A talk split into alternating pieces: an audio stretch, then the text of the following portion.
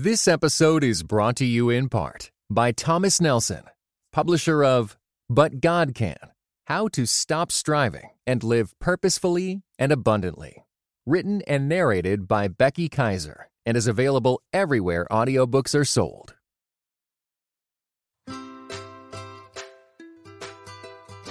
Hey, friends. Welcome to the Grace Enough podcast. I am your host, Amber Cullum. Each episode, I sit down with a guest to discuss their life journey and how the grace of God has impacted them along the way. After listening to today's episode, I hope you are encouraged that God can use you right now in the midst of your day to day life. Yes, it requires daily surrender and trust, but we must remember His grace is enough.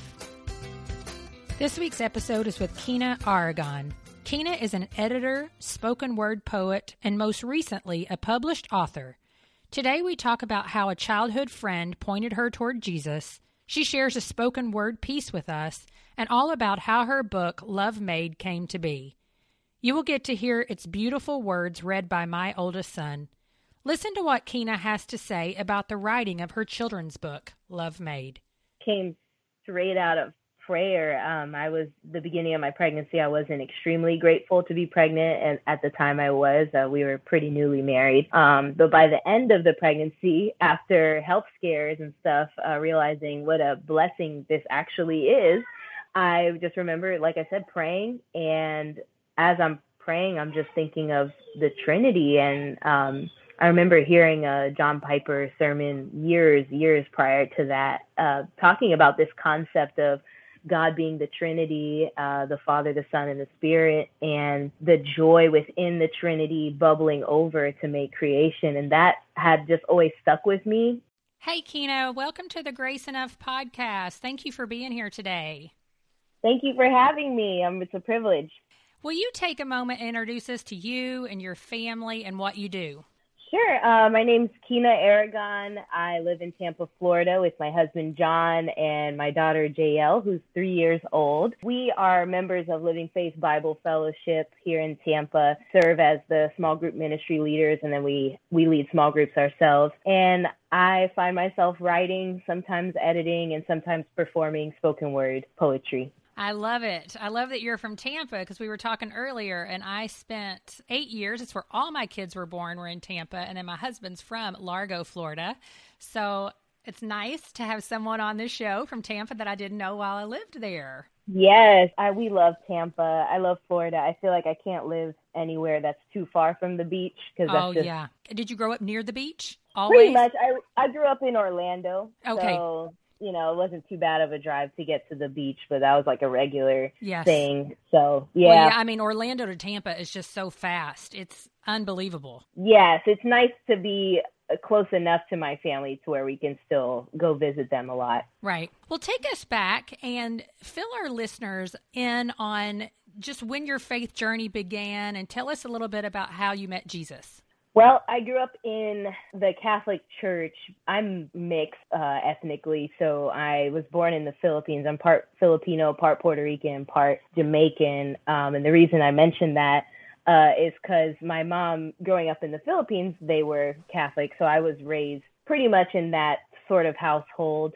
I went to Catholic school, Catholic church, our mass. Growing up, first to eighth grade, I was in Catholic school, and I think that was all fine and dandy at the time, but really I I never really understood about the gospel or anything. I never understood what it meant that Jesus died for me and resurrected. Um, it was very much the works-based righteousness, uh, religious practice for me. But around middle school time, I began to ask in my religion classes, um, how can we believe, how can we know for sure things like the virgin birth is true, or what if Islam's true and not Christianity? And um, typically the answers I would get from my teachers were to just have faith um, but there wasn't necessarily an object to my faith. I wasn't necessarily pointed to the Word of God or what, what God has done in, in history, which is recorded in the Word of God. But if I'm honest, I wasn't really asking from a genuine place. I just mm. wanted to debate and right, argue. Be a little difficult. Just, yeah, be difficult. I was very much so interested in always about my status, my reputation, pride was my God. And once I got into a big public school to play basketball for them, I just began to see my self righteousness get confronted by my slavery to sin. Meaning, when I went into freshman year, I would say, I, I would never do this or that. I would never, only these types of girls do this. And sure enough, my freshman and sophomore year started to see my sin snowball in all kinds of ways, particularly in lust. And that was really something that God used to help me see that I'm, as Jesus says, you know, if you sin, you're a slave to sin. And thankfully, He brought a friend into my life who was in my English class, and then she ended up playing on my volleyball team. And I, at first, liked her because she would get all the points for our team. Oh, yeah. um, I, I was the popular kid. Yeah, just wanted to be her friend because of that. But then as I got to know her, I saw something different about her. And as I got to know her family, saw something very different about them, namely love, uh, wow. the way that they interacted with each other and showed each other grace. It was so drastically different for me to experience that, that I was very, I just wanted to know what was going on. Yeah. like, why was that happening? Why were they like that? And my friend had shared with me that she has a relationship with Jesus and with God through Jesus. And I was like, okay, I've never heard of that relationship. What is that? So soon after that, God began to really just draw me to himself and mm-hmm. realize that I was empty and that there was nothing that was going to satisfy me. I was popular. We were well off. I had everything that I guess a high schooler might dream of. Um, the boyfriend, all the, the whole nine, and none of it was satisfying me. And so God used that sense of emptiness to really lead me to just open one of the Bibles I had in my room in the middle. Didn't know what I was doing, but it ended up on Psalm 69. And wow. in that psalm, it's language that's like, I'm drowning, please save me.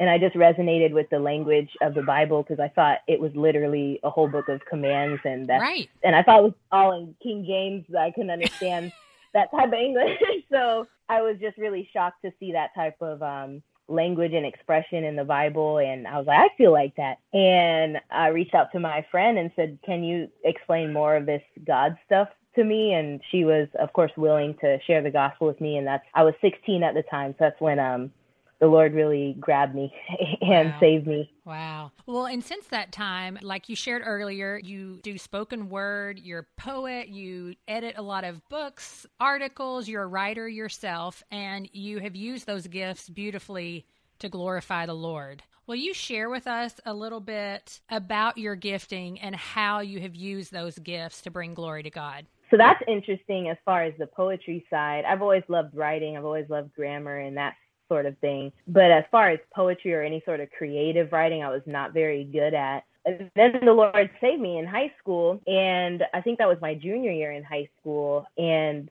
the girl who had shared the gospel with me, I remember seeing her two older sisters do this spoken word, which is just like performance poetry piece that they wrote and performed it for their mom on her 50th birthday. And I just saw a little video clip of it. And I just was really struck by that. I was like, that's really cool. I, I didn't really know much about it before. Of course, I've always loved hip hop and stuff, but didn't know much about spoken word as an art form. And after the Lord saved me, of course, I'm like journaling and just growing in my relationship with God, reading the Bible. And in my journal, what would often, the way my prayers or just thoughts would often come out is uh, through poetry. So that was kind of surprising to me I had an English teacher. She encouraged me to just memorize one of my poems and perform it. So I did, and it went well. And so pretty much after that, I, I started to see the ways people would resonate with what was being said, even if yeah. they weren't Christian or it would uh, challenge them in different ways. Through a lot of encouragement from other people, I've just continued doing it. I mean, I, I think naturally I'm, or I guess because I know the Lord now and as I grow, it's just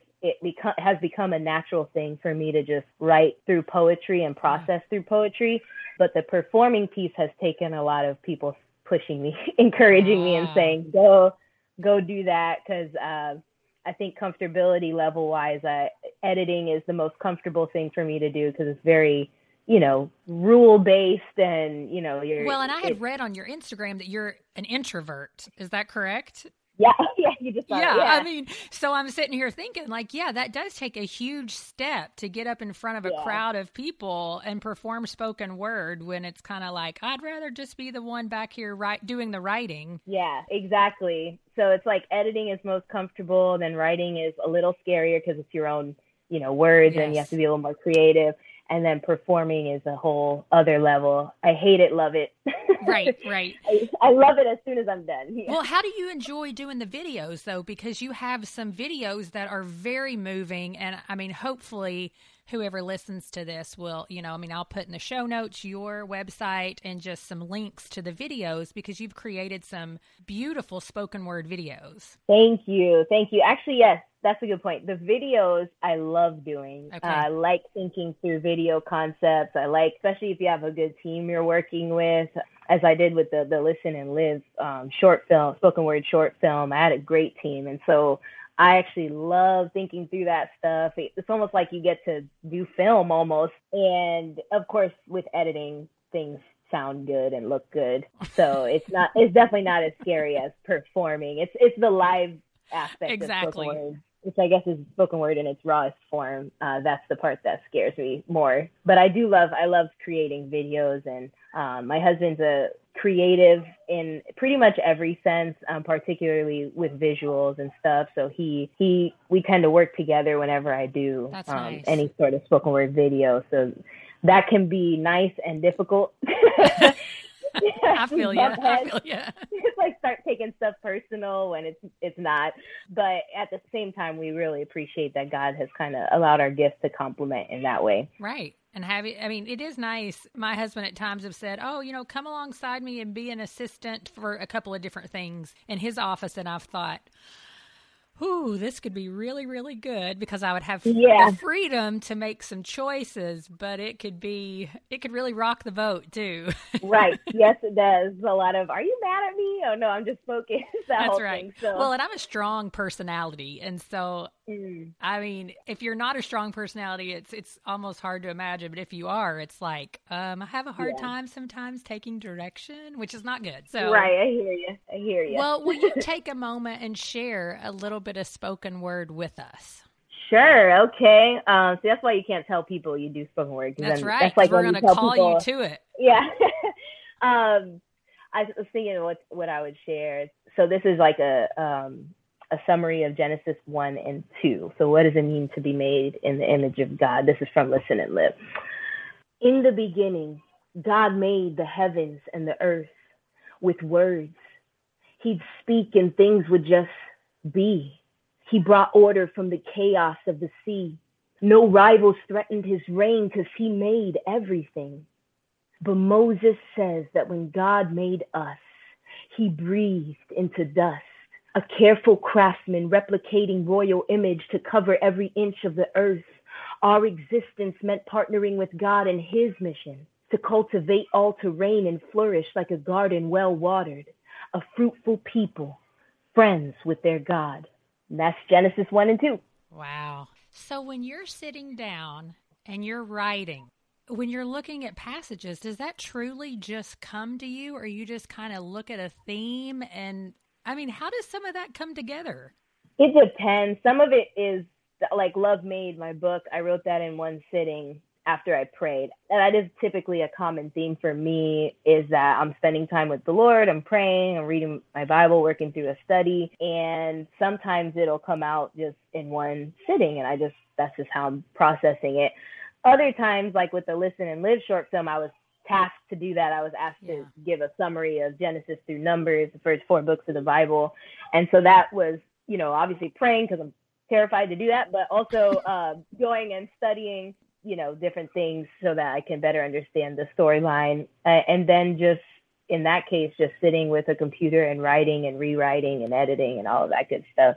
Um, but typically, things start in my journal, handwritten, as I'm spending time with the Lord. Right. Well, speaking of your recent endeavor, you just released your first children's book, Love Made, and we will give our listeners the opportunity to hear it being read by my oldest son, Bennett.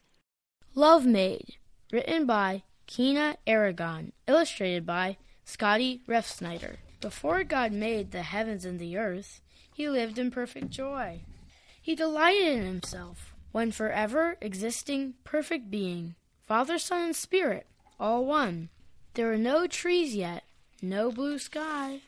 There were no bees yet, there was no time. Just God in His glory, reflecting back beauty on Himself. The Father enjoying the Son, and the Son right back. The Spirit rejoicing in it all. No need for anything, no lack. The joy God had within Himself was so great, so big, He let it spill over into what we call creation. You should have seen it. In six days He spoke words that turned into life. First light, then sky, then earth with fruit trees, then sun, moon, and stars, then birds flying, fish swimming, then all the animals that live and crawl on the ground, all that moo and all that growl. And all of it was good. With it, all God was pleased. But on the sixth day, God made something new, something unique, something to rule over the rest, his greatest art piece, something so much like him he called them his image, and with them his children. God was very pleased. So do you know who he made on that sixth day? People like you and me. Can you imagine the happiness God felt to see all that he made out of love, not out of need? The Father loving the Son, and the Son right back, the Spirit rejoicing in it all, a perfect love union, forever intact. And now all that he made in six days was an overflow of that. God's happiness within himself bubbled over to make creation, sharing with them his joy, allowing them to know and praise him. You see, God is love, the Father, the Spirit, the Son, and love loves so much that love made us. Love caused creation. And you know what? Daddy and I know what it's like to love so much. That something new, actually, someone new, became true. Someone made out of our love, someone who gets to share our hugs, someone beautiful who came to be when we became one, someone who reminds us of God's delight in us. Do you know who that someone might be, made from love between Daddy and me? Is it a tree? Is it a fruit? Is it a fish? A bird? A moose? No, no, no. None of those things will do. Our love made someone so special, so loved, and that someone is you. Read by Bennett Cullum, age nine years old. Aw. How did it come about? Walk us through that process. The book itself, so I told you I wrote the poem in one sitting after I'd prayed. I was pregnant. I was, Yeah. And then I ended up really writing it and then realizing I could share it for my friend's um, baby shower because she had asked me to share something uh, there. So I did that. That was that. And then I thought this could be a kid's book, I think, but I don't know anything, you know, I don't know anybody in that industry. And so I decided instead I'll do a spoken word video. And my friend Chris Powers, who does the animations for Full of Eyes Ministry, which is kind of big on YouTube, he agreed to make a video and animation for that spoken word piece. And I had my friend Alex Hitchens create an original track for it as well. He produced the music. So we came together and created this video that to me, that was all we were going to do with Love Made as a poem. And that video released like at the end of 2016. And that was really sweet. Thought it went well.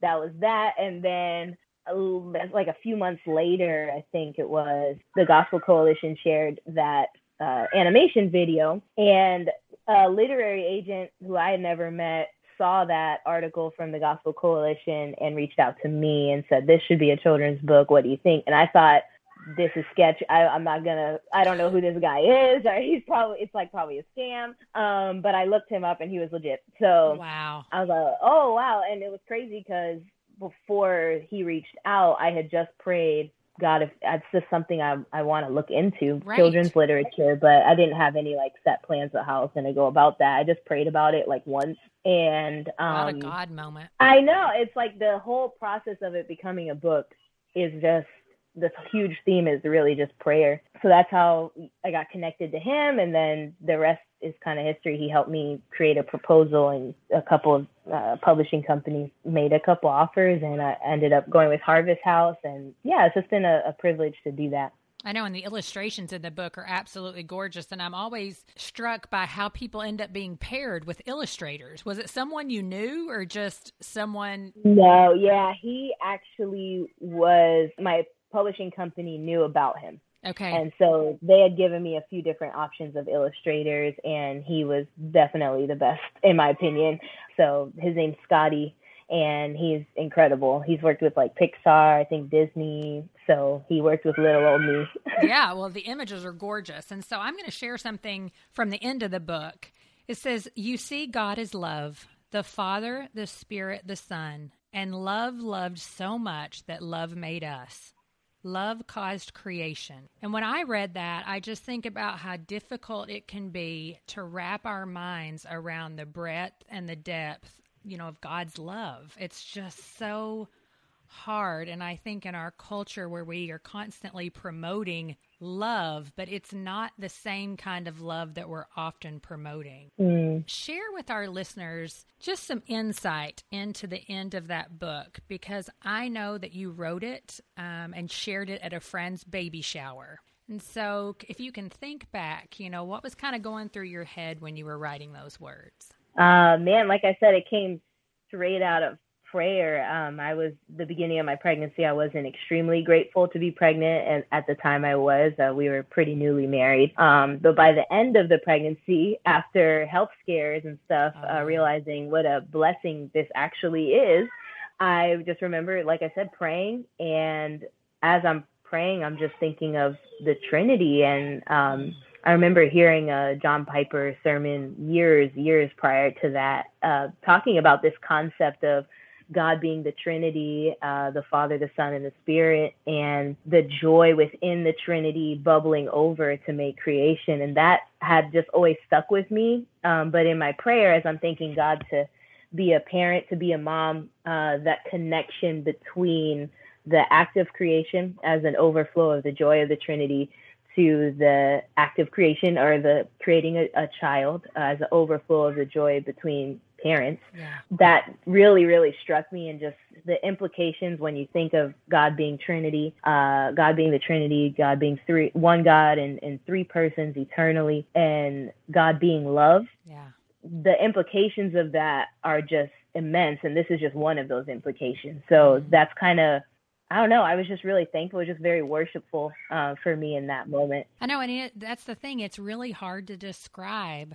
the true depth of God's love and how He just comes around us and encircles us. And like you said, because He's always been in fellowship with this, you know, three in one, it's it's just mm-hmm. really indescribable. How I end the show is with a couple of questions. So I'm going to ask you outside of salvation, what is a time in your life where you feel that you could do nothing except cling to the grace of God? Hmm. So many times. I know. Uh, I'll pick one. Uh, one time was out of college when I, with my pretty much perfect GPA, couldn't find a job and uh, was basically unemployed for like six months and oh broke and pretty depressed.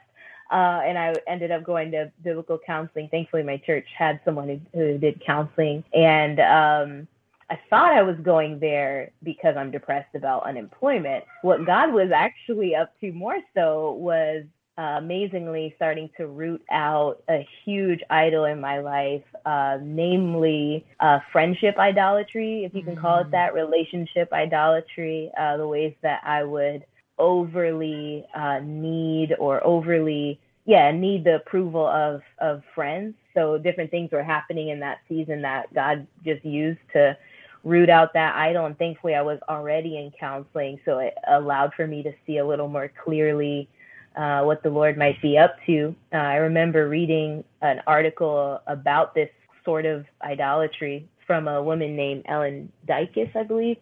And i felt like the article could have said Tina, this is your heart. like this is for you. um, I remember reading that in my room, and I lived with a bunch of other girls, but I remember reading that in my room, and I just wept and wept, and I was like, I don't know, God, how to deal with it. I don't. This has like been a part of my life mm-hmm. for as long as I can remember. Help, and I mm-hmm. remember just weeping on the floor of my room, and I really feel like at that from that moment God really began to to transform me in a lot of ways and now I look back on that moment with a lot of gratitude because you want to live free from sin. You don't want to keep right. walking in the same sins you've been uh, walking in. Um, but in the moment, it didn't feel good at all. Uh, I just know I needed God. I'm so thankful for biblical counseling. I'm just going to say that. Amen. Yes. I mean, it's not that God gift. can't do it and doesn't do it through other circumstances and situations right. and by a spirit, but God knows I need someone to point it out to me. And so I'm so yes. thankful for it. Well, tell Amen. me, is there an area of your life where you feel like you need to pour out grace more to others? Yes, all the time. Uh, one, I'm so, more the most recent thing that I'm convicted about is sometimes my selfishness with my physical, literal neighbors. Oh wow! I actually live in a pretty uh, friendly neighborhood, and when we moved here, I was like, "Great, new mission field!" You know, excited, meeting people, and people are so open, and so that's been great. But more recently, like I would say, in the last six to 12 months of getting busier with work and projects and stuff, I've noticed my own heart just becoming pretty selfish with my time. oh no, that person's going to talk to me. I, I, I can totally relate. Let me get this trash out and, and hurry up because uh, I got to turn this thing in. And really, that's loveless because mm. most of them do not know the Lord. And uh, that's my opportunity right there. So I need to pour out grace and yeah, die to myself in that for sure. Yes, I can totally relate to that. Not so much in my neighborhood, but in other situations. Well, lastly, if you had the opportunity to sit down with your great grandkids and offer them some wisdom, what's something you'd like to share with them? I love that question. I think I would say dig deep into the love of God that mm. you you can't even imagine the best of human love is like a drop in the ocean of God's love is, is nothing compared to how much God has shown his love for you in Christ Jesus. So I just want, I would want, like Paul prayed for the Ephesians, that you would, God would give you strength to know the height and the width and the mm. depth and the breadth of this, this love for you that is in Christ and make that your mission because from that will flow pretty much everything. I love it. Well, Quina, where can we find you on the web? Oh, on the web. I was going to give you my address. Um, but on the web, you no, you don't want anybody driving. Just kidding. Unless you bring food, don't come to my house. Right. That's right. You've got enough people uh, around your yeah. neighborhood. right. Um, my website is Quina Aragon, Q U I N A. Aragon is A R A G O N dot com.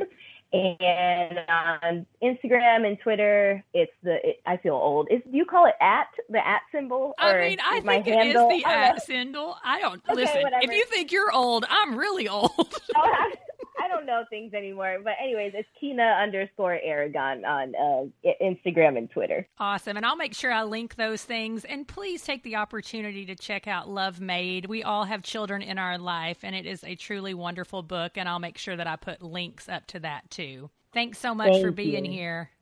Oh, my pleasure. Thanks for having me.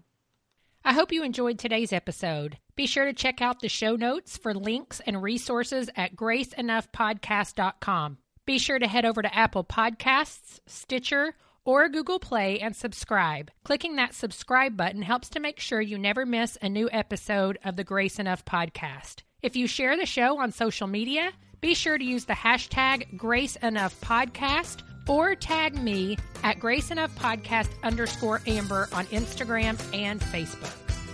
Thank you for listening to the Grace Enough Podcast. Tune in next time.